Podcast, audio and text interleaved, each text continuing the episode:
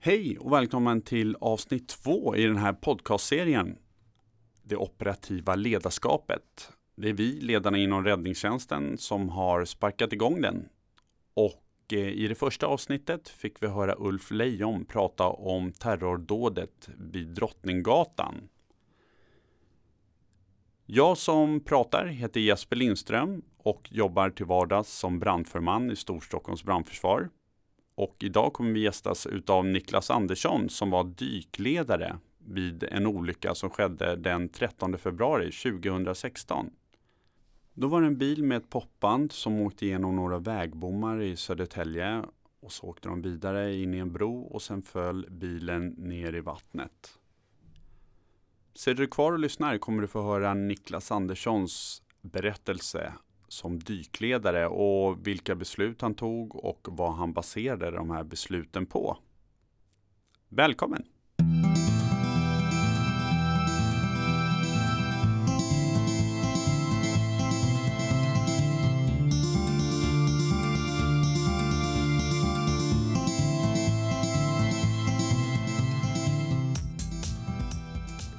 Hej Niklas! Välkommen hit! Hej Jesper! Tack, trevligt att vara här. Ja, är allt bra med dig?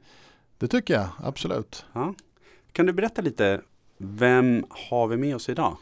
Idag har ni Niklas Andersson med er. Eh, har nyligen lämnat en brandmästartjänst på Kungsholmens brandstation bakom mig.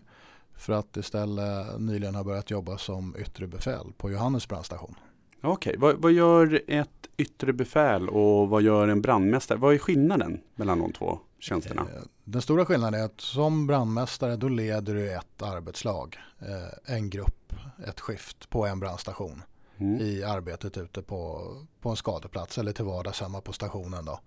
Medan du som yttre befäl då är du ute för att samordna flera stationer som är tillsammans på en olycksplats. Okej. Okay. Vad, eh, vad ser du som den största utmaningen mellan de här två tjänsterna? Nu när du har bytt. Det är väl en omställning i rollen att som brandmästare vara mycket närmare händelsen att eh, som yttre befäl istället kunna ta ett steg tillbaka och eh, ja, skapa goda förutsättningar för de här brandstyrkorna som är på plats att, att på bästa sätt lösa sin uppgift. Ja, Ja, vi får se. Vi får se ifall du klarar av det. Annars kommer jag att slå dig på fingrarna där Ja, ute. men precis. Jag är, jag är ny i gamet så det finns mycket att lära där. Man får vara ödmjuk inför uppgiften. Men det ska säkert bli bra. Jag vet. Du är en väldigt, väldigt duktig ledare och ett bra befäl. Så det vet jag att du kommer klara galant. Men du är här och gästar oss för att du var med på en olycka som skedde i Södertälje. När det var ett popband som körde igenom en bom och in i en bro och bilen föll ner i vattnet. Det stämmer. Det var i mars 2016. Februari 2016 var det. Ja, precis. Det var den 13 februari. Kan inte du berätta lite, vad gjorde du när larmet gick? Det här var vi strax innan tre på natten. Så om jag minns rätt så låg vi och sov då. Eller jag vet att vi låg och sov på natten. Och så gick det larm, eh, dyklarm till bron över kanalen i Södertälje. Och de uppgifterna vi fick var att eventuellt skulle en bil ha kört över kanten och, och ner i vattnet. Kungsholmens brandstation som du jobbade på då, då ni har ju hand om dykningen för hela Stockholms län. Det stämmer. Ja. Det är en specialfunktion. Ja. En resurs som bara finns på Kungsholmens brandstation och som i princip servar ett geografiskt område mellan Norrtälje och Nynäshamn kan man säga. Okej, okay. så vad, vad, tänker man då när, när dyklarmet går? När du hör det här i högtalarna, vad tänker du? Ja, man eh, börjar förbereda sig i huvudet en bild av vilken typ av uppgift man kan ställa sig inför när man kommer fram. Och här hörde jag att det var en, en bil som eventuellt hade gått ner i vattnet och eh, ja, ställt emot den erfarenheten man har tidigare försöka göra sig en bild av vad är det som kan möta oss när vi kommer fram egentligen. Mm. Och då går larmet. Du hoppar upp i sängen, klär på dig. Har ni speciella dykbilar eller hur funkar det? Ja, vi har två stycken dykbilar. Eh, en som dykarna transporteras i och sen har vi även ytterligare en bil som har en portabel tryckkammare med sig. Så att det är med två bilar som vi åker och eh, i vårt fall åtta personer som eh, åker på ett sånt här larm. Okej. Okay. Och då äh, åker ni från Kungsholmen som ligger mitt i Stockholm och beger er till Södertälje. Precis, E4 äh, söderut. Ja. Och det är en liten bit att köra fram. Jag tror att det tog oss ungefär en halvtimme att ta oss till Södertälje och, den natten. Så att när, när, du sitter i bilen, hinner man förbereda sig något? Eller hur, hur går tankarna där när man, när man dras på ett sånt här larm? Oh ja, under vägen fram så försöker jag som dykledare skapa mig en, en så god bild jag kan över de dykförutsättningar som kan råda på platsen dit vi är på väg till. Eh, vilket i det här fallet innebar att jag eh, naturligtvis tog upp eh, Södertäljebron på, på kartan och sjökortet och försökte titta hur det såg ut där. Jag försökte få en bild av hur djupt det var i kanalen och eh, via sjökortet kunde jag se att det handlade om en åtta meter ungefär. Eh, jag ringde upp eh, brovakten som fanns där för att eh, höra lite mer hur det såg ut på platsen. Eh, det var minusgrader den här kvällen. Och jag vet att Södertälje kanal det är en farled in och ut ur, ur Mälaren där så att det skulle vara öppet vatten förstod jag. Men jag ville veta om det var så att det kanske låg is i, i kanterna av, av kanalen för det kommer påverka det sättet som vi dyker på i sådana fall. Mm. Sen vill jag också ha reda på om det, man väntade någon trafik, någon båttrafik in i, genom kanalen som också det skulle kunna påverka våra möjligheter att dyka. Så det är sån information som jag försöker få fatt på vägen ut för att kunna förbereda hur vi ska kunna dyka på bästa sätt. Okej, okay. är det någon information som du får fram och några beslut som du tar i bilen redan? Ja, brovakten bekräftar att djupet är någonstans mellan 7 och 10 meter och eh, det är bra för min del att veta för att det är ganska eh, moderat djup. Det, det, är inga svårigheter att, dyka på det djupet och man kan hålla på över tid utan att ta några större hänsynstagande till just djupet. Sen fick jag också veta att eh, det var helt isfritt och eh, det gör att vi kan välja utrustning efter det och inte behöver ha vi kan göra vissa avsteg i utrustningen om vi slipper hålla på och dyka med, med is på, på vattnet. Då kan vi göra lite enklare form av dykning för oss. Och så fick jag också reda på att ingen sjötrafik förväntades passera genom kanalen på de närmaste fyra timmarna i alla fall. Men eh, eh, vad gör man ifall det förväntas eh, vara någon sjötrafik? Hur, hur beter man sig då? Ja, är det så att vi, vi uh, jobbar i ett läge där vi måste dyka för att vi håller på med livräddning då får man helt, helt enkelt uh, be dem att slå stopp på den sjötrafiken som förväntas komma in. Uh, om inte det är möjligt, om det redan är så att sjötrafiken är så nära då får vi helt enkelt se till att vi inte har något folk i vattnet när den här förväntade båttrafiken då passerar så att vi inte riskerar att, att, att komma i vägen för dem. Mm. Ja, intressant. Det är ganska mycket att tänka på ändå på vägen fram. Det finns en del att tänka på men i, i det här fallet så var det en ganska lång framkörning så jag kände ingen stress över det utan det fanns gott om tid att, att överväga de besluten som vi, som vi skulle göra. Sen på vägen fram också, vi har ju inte lokalkännedom precis på platsen där så eh, min kollega P.O. som satt i, den andra bilen, han tog kontakt med Södertäljes insatsledare som redan var på väg dit och eh, bad honom komma upp till stora vägen och, och, och visa oss eh, färdvägen den sista biten så att vi skulle komma helt rätt. Det är lätt att hitta till Södertälje men hur man precis kommer ner under bron på rätt sida det är inte lika lätt. Så att, eh, där fick vi jättebra hjälp genom att ta den kontakten på vägen fram så att vi kunde bli ledsagade den sista biten och, komma helt rätt från början. Ja, vad skönt. Kan du berätta då när ni kommer in i Södertälje hur, hur löper larmet på sen? Eh, ja, vi har ju precis eh, fått de uppgifterna. Ingenting har tillkommit utan eventuellt ska en bil ha gått igenom Eh, de här påkörnings eller de här bommarna som fälls ner över körbanan i samband med broöppning och därefter kört över kanten och ner i vattnet. Det är rätt vaga uppgifter. Det är ingenting som är sagt med säkerhet att det ska vara så utan eventuellt ska en bil ha gjort det här. Och när vi blir uppmötta av Södertäljes eh, insatsledare som visar oss på plats ner under bron så ansluter vi till eh, Södertäljes brandstyrka som redan är på plats och vi står och tittar ut över det här vattnet under bron och kan bara konstatera att det finns absolut ingenting där nere som tyder på att någon bil skulle ha kört över bron. Eh, fallet från körbanan ner det är någonstans mellan 25 och 30 meter så man hade kunnat förvänta sig att någon form av spår, kanske i form av eh, Eh, delar ifrån bilen skulle flyta omkring där eller någon typ av oljespill eller drivmedelsspill på vattenytan. Men det syns absolut ingenting när vi kommer fram. Vi tittar ut över en lugn vattenyta som inte visar några spår på att det skulle kunna ha hänt någonting där. Kan du eh, måla upp bilden? Liksom? Du säger lugn vattenyta. Är det mörkt? Är det kallt? Eller hur? Det här är som sagt var den 16 februari. Eh, vi har kommit dit. Larmet gick ungefär 10 i 3 och det tog oss en halvtimme dit. Så säg 20 över 3 på natten är vi där i februari. Mörkt ute, kallt, ett par minusgrader.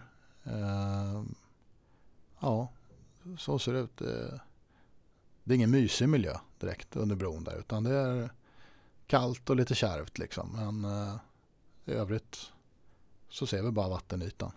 Mm. Vad, hur går tankarna då? då? Eh, vi resonerade snabbt, eh, jag som dykledare tillsammans med, med min styrkeledare Peo och tillsammans med Södertäljes eh, insatsledare där. Och, eh, så att vi är på plats. Även om indikationerna är lite vaga sådär så gör vi direkt ett dyk här under. Eh, och ärligt talat min känsla när vi skickade dykare i vattnet var att det var 50-50 om det skulle vara någonting där eller inte. Så vagt kändes det här. Så att, eh, men vi gjorde i alla fall det. Jag eh, skickade i två dykare i vattnet för att söka av det här området under bron. Mm. När, när, du skickar in eh, dykarna i vattnet, hur eh, är det, står du och, och, dirigerar dem eller är det någon som styr dem eller hur, hur funkar det? Eh, till min hjälp, jag har två stycken dykare som var och en av dem hanteras av en dykskötare eller linskötare om man vill kalla det för det. Som är förbunden via en telefonkabel ner till, till dykaren och genom den telefonkabeln så har han dykskötaren kontakt med sin dykare och kan styra honom hur han vill att han ska simma efter ett, ett sökmönster som vi bestämmer. Så jag har till min hjälp två dykskötare som hanterar själva dykarna. Det jag ger dykskötarna i uppgift det är att söka av det här området som jag har definierat för dem i form av ett, ett antal sektorer. I det här fallet så vägbanan som gick ovanför kanalen gjorde sig att sökområdet blev begränsat. Om det var så att en bil skulle ha kört över brokanten så var det inte på så stort område den här bilen då skulle kunna ha träffat vattenytan nedanför. Så det var ganska enkelt gjort för mig att dela in det här möjliga sökområdet under bron i, två sektorer. Och eh, var och en av dykledarna, äh, dykskötarna fick tillsammans med sin dykare ansvar för en varsin sån här sektor och, och söka av den. Mm. Hur eh, löper olyckan på sen då? Eh, dykarna går i vattnet samtidigt och eh, den ena dykaren meddelar efter bara två minuters dykning att han har påträffat en kropp där nere. Och i, eh, i meningen efter det så säger han att nej det här är nog kanske en en gammal kropp, alltså någonting som har legat där sedan tidigare för den var täckt med ganska mycket bottensediment. Eh, ja, det får vara hur det vill med den saken så vi, vi tar upp det här i alla fall. Och eh, så inom ett par minuter så är en första person bärgad ifrån botten. Och det är ungefär samtidigt med att det sker som den andra dykaren meddelar att han har påträffat en eh, bil på botten i sin sektor. Och då får vi ju kvitto på att det här det har verkligen hänt. Det som, eh, det som eh, man tror eventuellt hade hänt. Då. Um, hur, um, vad, vad, vad, tänker du då, då? En kropp på ett ställe och en bil på ett annat ställe. Tänker du att det är samma olycka eller tänker du att det är två olika händelser?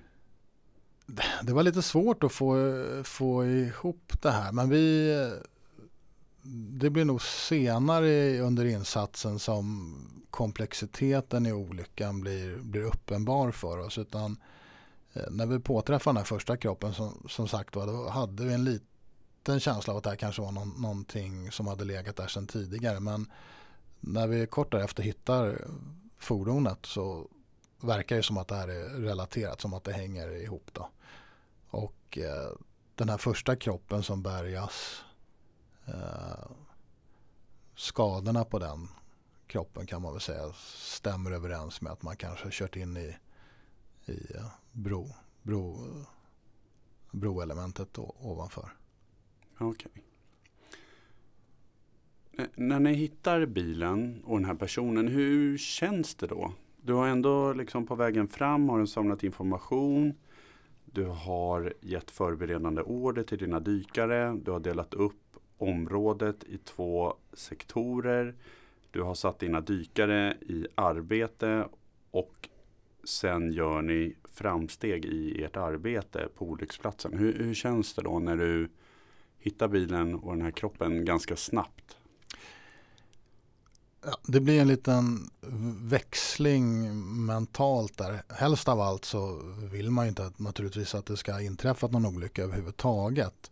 Men eh, när vi så snabbt hittar på någonting så är det ändå med en viss tillfredsställelse vi, vi, vi hittar det som, det som är problemet. Så att säga. Det är tillfredsställande att, att hitta det som, som eventuellt är saknat. Och eh, där och då förstår vi att den här olyckan har hänt och, och, då blir det ett lite mer skarpt läge i det så att säga. Det är verkligen någonting där vi har någonting att, att, att jobba med. Och eh, den här första personen bärgades ju väldigt enkelt. Eh, den kroppen låg fritt på botten. Eh, Medan den här bilen som hittas av den andra dykaren eh, den ligger på taket upp och ner. Och eh, genom förardörren så kan vi konstatera att det sitter en person till där på förarplatsen. Men eh, att det inte finns några möjligheter att få ut honom så som bilen eh, ligger som den gör på botten och eh, med de skadorna som det är på bilen efter att ha kört in i, i bron innan fallet ner i vattnet. Mm. Hur eh, löper arbetet på efter det här då? Eh, här, här blir det en del problemlösande. Eh, första kan jag säga att tiden vid det här läget, det har gått så lång tid ifrån det att eh, den här broöppningen var tills det att vi är där och, och, och, och dyker så att säga. Eh, så att tiden för att kunna tala om att det är livräddning vi håller på med, den är egentligen passerad. Vilket eh, på sätt och vis är ganska skönt. Eh, vi behöver inte jobba under samma stress som om det hade varit livräddning. Utan vi kan hantera det här på ett, på ett annat sätt. Lite lugnare. Eh, vi, dykarna får känslan, det är svårt, man ska komma ihåg att det här är på botten av kanalen, det är någonstans mellan 8 och 10 meter djupt. Sikten är en och en halv meter kanske. Eh, massa bottensediment i kanalen som, som virvlar upp så fort dykarna rör någonting och det, det är svårt att se och det är kallt och, och dant. Men dykarnas känsla där de är, är att bilen som ligger upp och ner, att taket på den här bilen möjligen är avskalat i princip. Så att det inte finns något tak kvar på bilen. Och den känslan, tron att taket saknas på bilen påverkar en hel del av de andra övervägandena som vi gör efter det här. Eh, för vi vill ju försöka få upp den här bilen i vattnet på bästa sätt. Och eh, bästa sätt eh, som jag pratar om här det är, nu är det inte livräddning längre utan det handlar om att ta hand om de här kvarlevorna av de här personerna på, på bästa sätt och eh, vill göra det på ett bra och värdigt sätt. Så att, eh, vi rekvirerar dit en kranbil för att försöka lyfta upp bilen till strandkanten.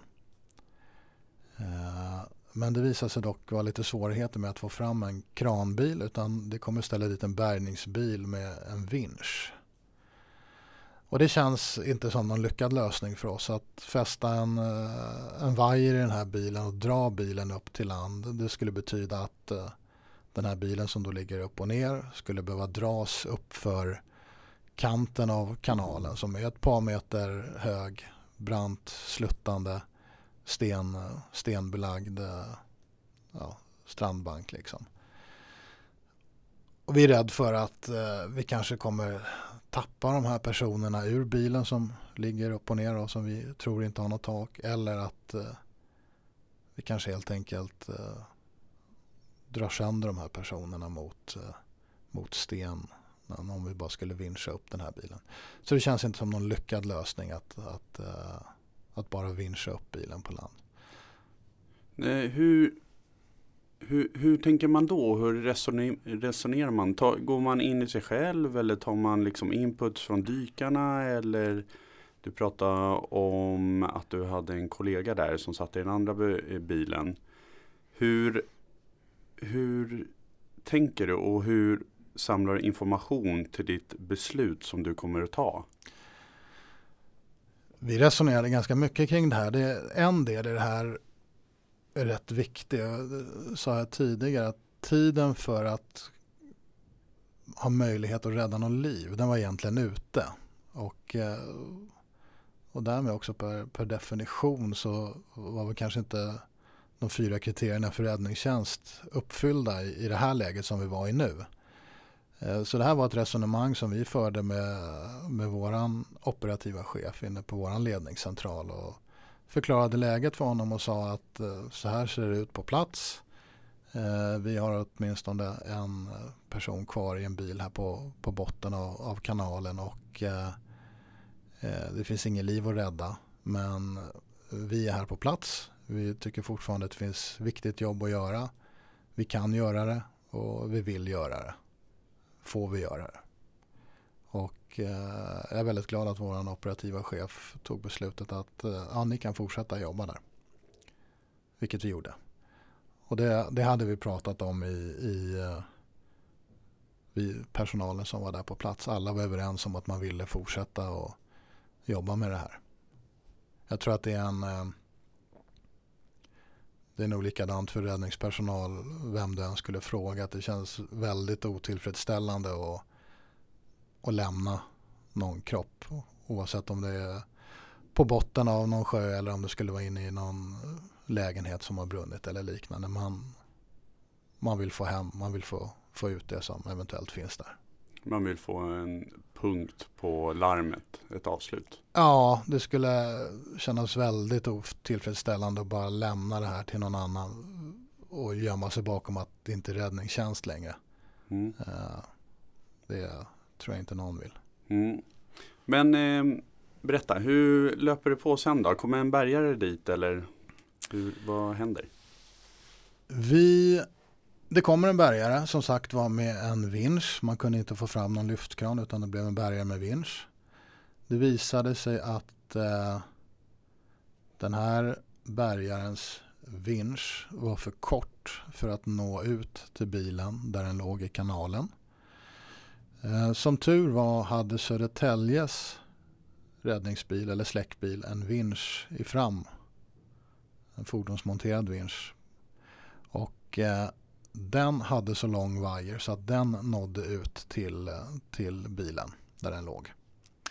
Men likväl så kvarstod ju problemet med att vi ville inte gärna vinscha bilen rakt upp, släpa den över botten och sen upp över eh, kanten på kanalen utan vi var ju rädda för att det skulle medföra så stora skador på, på bilen och ja, den personen som eventuellt satt kvar där. Så det, det kändes inte som någon bra lösning. Istället gjorde vi så att vi försökte koppla vinschen till, och vajern till dörren på förarsidan.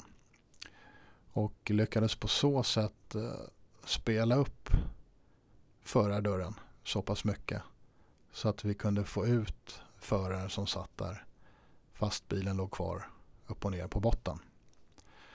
Så person nummer två får vi ut på det sättet. Och det är när vi får ut person nummer två som vi kan konstatera att det även sitter en tredje person på passagerarsätet i fram på, på bilen. Då. Den personen var omöjlig att se innan för dykarna för bilen är så fruktansvärt eh, demolerad. Den är ihoptryckt så att det, det fanns inte en möjlighet ens att se in i bilen på den sidan. Men det är när vi får, när vi får loss föraren som vi ser att det sitter ytterligare en person innanför. Vad gör ni då? då? Eh, vi försöker få loss den personen med. Eh, men dykaren konstaterar ganska snabbt att det är omöjligt. Eh, vi måste lösa det på något annat sätt. Och då är vi kvar i det läget att vi, eh, det sitter en person kvar i bilen igen. Nu person eh, nummer tre då, så att säga som vi har påträffat. Eh, och vi vill fortfarande lika ogärna vinscha bilen upp på land. Utan då försöker vi istället med att koppla om vajern så att vi drar den över bilen och förankrar den på motsatta sida i bilen. Och genom att dra med vinschen och spelet på så sätt lyckas vi få bilen att tippa över och komma på rätt köl så att säga. Så att bilen hamnar stående på botten på, på däcken. Gör ett nytt försök i det läget och få loss personen men eh, det är fortfarande omöjligt. Det, är, det, går inte så som personen sitter. Utan då kopplar vi om eh, vinschen på nytt och eh, kan dra upp bilen på land istället. Nu när bilen står rätt, rättvänd så att säga. Utan risk för att någon kropp ska falla ur bilen. Och på så sätt får vi upp den på land. Okej, på då kommer den vinschas på alla fyra däcken? Precis, och då står bilen på rätt köl. Och eh, vi drar upp den på land på så sätt. Du, vilka bra beslut du tar och vad lyckat det blev ändå. Ja men det blev, det blev väldigt bra tycker vi utifrån de förutsättningarna som var. Det var problemlösning på hög nivå. Det här var en, en ordentlig trafikolycka som hade varit nog så svår att hantera på land med de, med de skador som var på bilen. Nu var det sådana skador på bilen men bilen var också placerad upp och ner på 10 meters djup. Så att, eh, jag är väldigt nöjd över vad vi lyckades åstadkomma där på platsen. Eh, trots de förutsättningarna som rådde. Och när ni har vinschat upp den här bilen då, då antar jag att ert arbete tar slut. Har ni har väl? Väl, ja, väl på land så är dykeriarbetet slut. Så den sista personen som sitter där i bilen blir eh, en uppgift för Södertäljes personal att uh, hantera losstagningen av den personen väl uppe på land. Då. Uh, på vanligt sätt som vid en, vilken trafikolycka som helst. Mm. Uh, och för våran del återstod inte mer än att packa ihop och vända hemåt. Så då hade vi varit där i fyra timmar drygt tror jag. Hur går tankarna då när ni har packat ihop sätter er i bilen och åker hem. Hur, vad, vad rör sig i huvudet hos en dykledare då? Ja, det, är en, det är en hel del tankar som mm, ska sorteras. Liksom. Eh, det har varit rätt många starka intryck under de timmarna som har gått och man har jobbat på högvarv mentalt för att eh, försöka finna lösningar på, på saker och ting. Det var många många överväganden som gjordes under den här insatsen. Jag säger det igen, det var det faktum att vi ganska tidigt kunde säga att det inte handlade om livräddning längre utan mera som någon form av bärgning. Det påverkade mycket av våra beslut. Eh, dels att vi kunde arbeta lugnt och arbetar man lugnt då kan man också Eh, göra bättre överväganden riskmässigt och säkerhetsmässigt eh, hur man jobbar på ett, på ett bra och säkert sätt. Man hinner också fundera mer över omsorgen om, om medarbetarna. Eh, det här var en väldigt speciell situation, speciell bild nere på botten där med de här förolyckade personerna som hade utsatts för väldigt eh, svårt våld i samband med att man körde in i, i bron och sen störtade 30 meter ner i vattnet. Det var ingen trevlig miljö för dykarna att jobba i. Men vi gjorde överväganden där. Vi, vi roterade runt. Vi hade fem dykare som fick turas om att dyka och på något sätt dela på den här belastningen som det innebär att, att eh, hantera det här som skulle göras.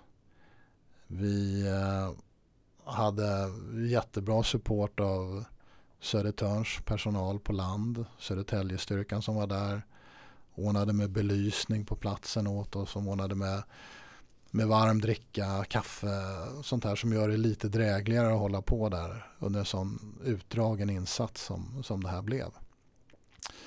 Eh, på vägen hem till stationen så eh, vi var ju sena, pågående skift hade redan börjat sitt, eh, sitt arbetspass och de var ju väl medvetna om att vi var ute. De hade väl hört en del också var vi hade varit ute på. Det här är ett dyklarm som, som sticker ut lite grann. Det är, inte helt vanligt med en så pass komplicerad eh, larmsituation som berör dykningen och, så många ja, drabbade som i det här fallet, tre stycken. Så att eh, när vi kom tillbaka till stationen då möttes vi upp av det pågående skiftet som hade fixat frukost till oss. Vi backade in bilarna och de sa åt oss släpp grejerna bara så tar vi hand om allting. Frukost står serverat och två killar från vår organisation för kamratstöd var på plats. Så jag tror att vi bara tog en snabb dusch, uh, gjorde ordning lite frukost och sen hoppade vi in i ett rum och satt oss och pratade om det här. Mm. Direkt efter när vi kom hem på stationen. Mm. Ja, vad bra beslut tycker jag. Efter att ha varit med om sån här sak. Jag har ju faktiskt jobbat på Kungsholmens brandstation ett par gånger och varit med vid eh, några dyklarm och kan säga till er som lyssnar om det är något jag har blivit imponerad utav i livet då är det att se Kungsholmens dykare agera på larm. Det eh, är riktigt, riktigt proffsigt och bra. Det vet jag. Om vi ska försöka mm, summera det här då eh, i, la, eh, i det som du har berättat. Då är det att ni har fått larm på natten. Det är en februari-natt. Ni har varit framme. Du har tagit massa beslut på information som du har samlat både på vägen fram och till, på platsen. Du har tagit beslut om att dela in det i sektorer. Ni har hittat en person i ena sektorn och ni har hittat en bil i andra. Ni har ställts inför problem som ni har löst efter överväganden och riktigt bra beslut. Fått upp bilen, fått upp personerna på land. Ni har packat ihop, åkt hem till brandstationen och sen har ni satt er och haft ett samtal efter. Om du skulle kunna ge mig och lyssnarna tre råd som ledare vid ett sånt här larm vilka tre råd skulle det vara?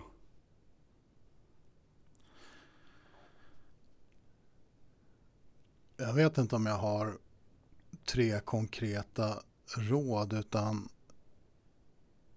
jag har tre eller fyra reflektioner från det vi jobbade kring det arbetssätt som vi faktiskt har redan idag som jag tycker är framgångsrik eller som bidrar till framgångsrikt genomförande. Och eh, nummer ett där, det första i någon form av kronologisk ordning så jag är så otroligt imponerad över vår personals vilja att göra det extra i, i ett läge som det här. Eh, det är inte räddningstjänst men vi är på plats och vi känner att det finns någonting viktigt kvar att göra och eh, vi vet att vi har förmågan och eh, det finns ingenting som kan få de här personalen att, att gå därifrån utan man vill verkligen göra det här jobbet. Man vill ta det här i mål. Man vill lösa den uppgiften som ligger där. Och att vi då vände oss till vår operativa chef och eh, fick hans välsignelse att fortsätta det här jobbet kändes väldigt bra. Att, att kunna tänja på det här räddningstjänstbegreppet ibland. Det finns, det finns värden bortanför det som eh, är viktiga. Och eh, det är många gånger vi som kan göra en skillnad där. Det, det är väl en av sakerna.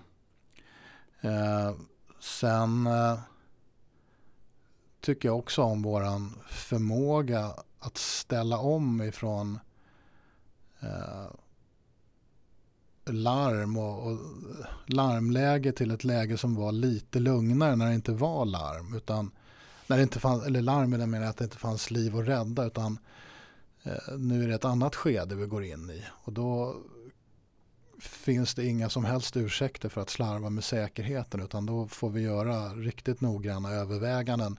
Att som vi i det här fallet hålla på och vinscha och välta och vrida och dra i en bil på botten med, med vajer och de stora krafterna som utvecklas eh, kring det och risken för att någonting går fel. Det, det krävde en hel del överväganden säkerhetsmässigt hur vi skulle hantera dykarna. Så, så att, att tänka säkerheten och, och, och påminnas om den, att jobba på ett säkert sätt känns väldigt viktigt.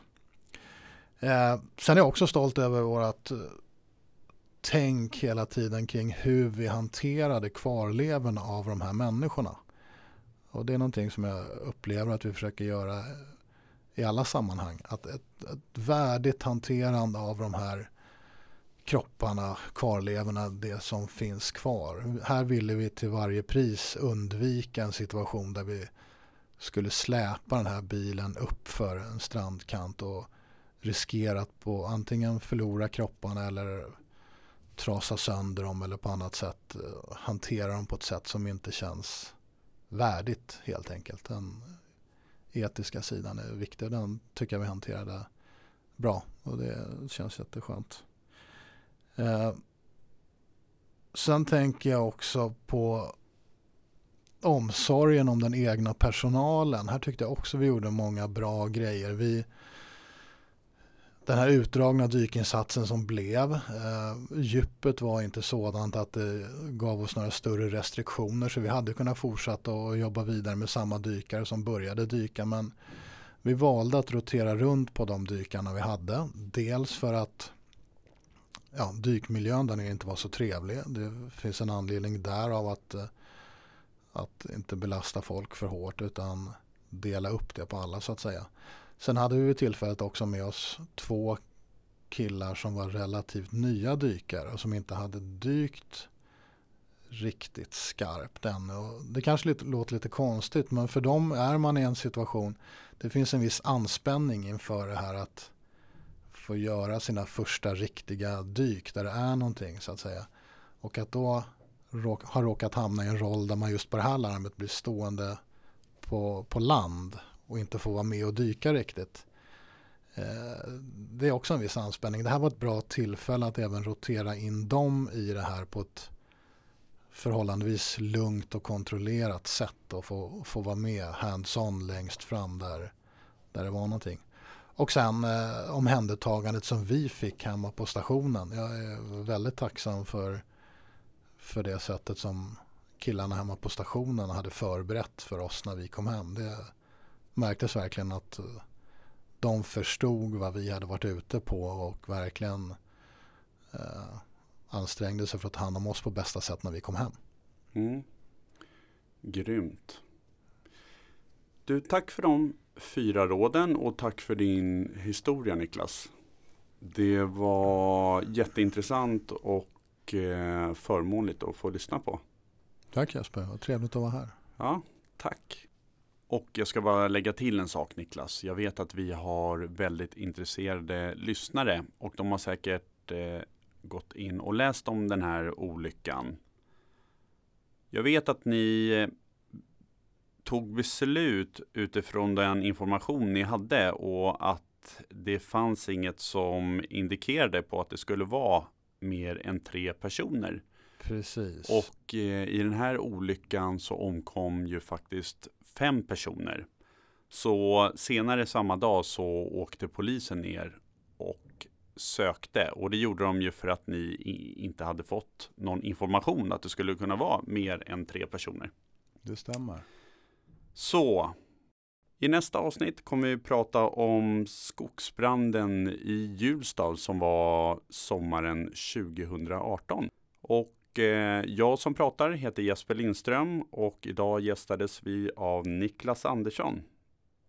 Tack för att du lyssnar och hoppas vi eh, hörs eller ses igen. Hej på dig!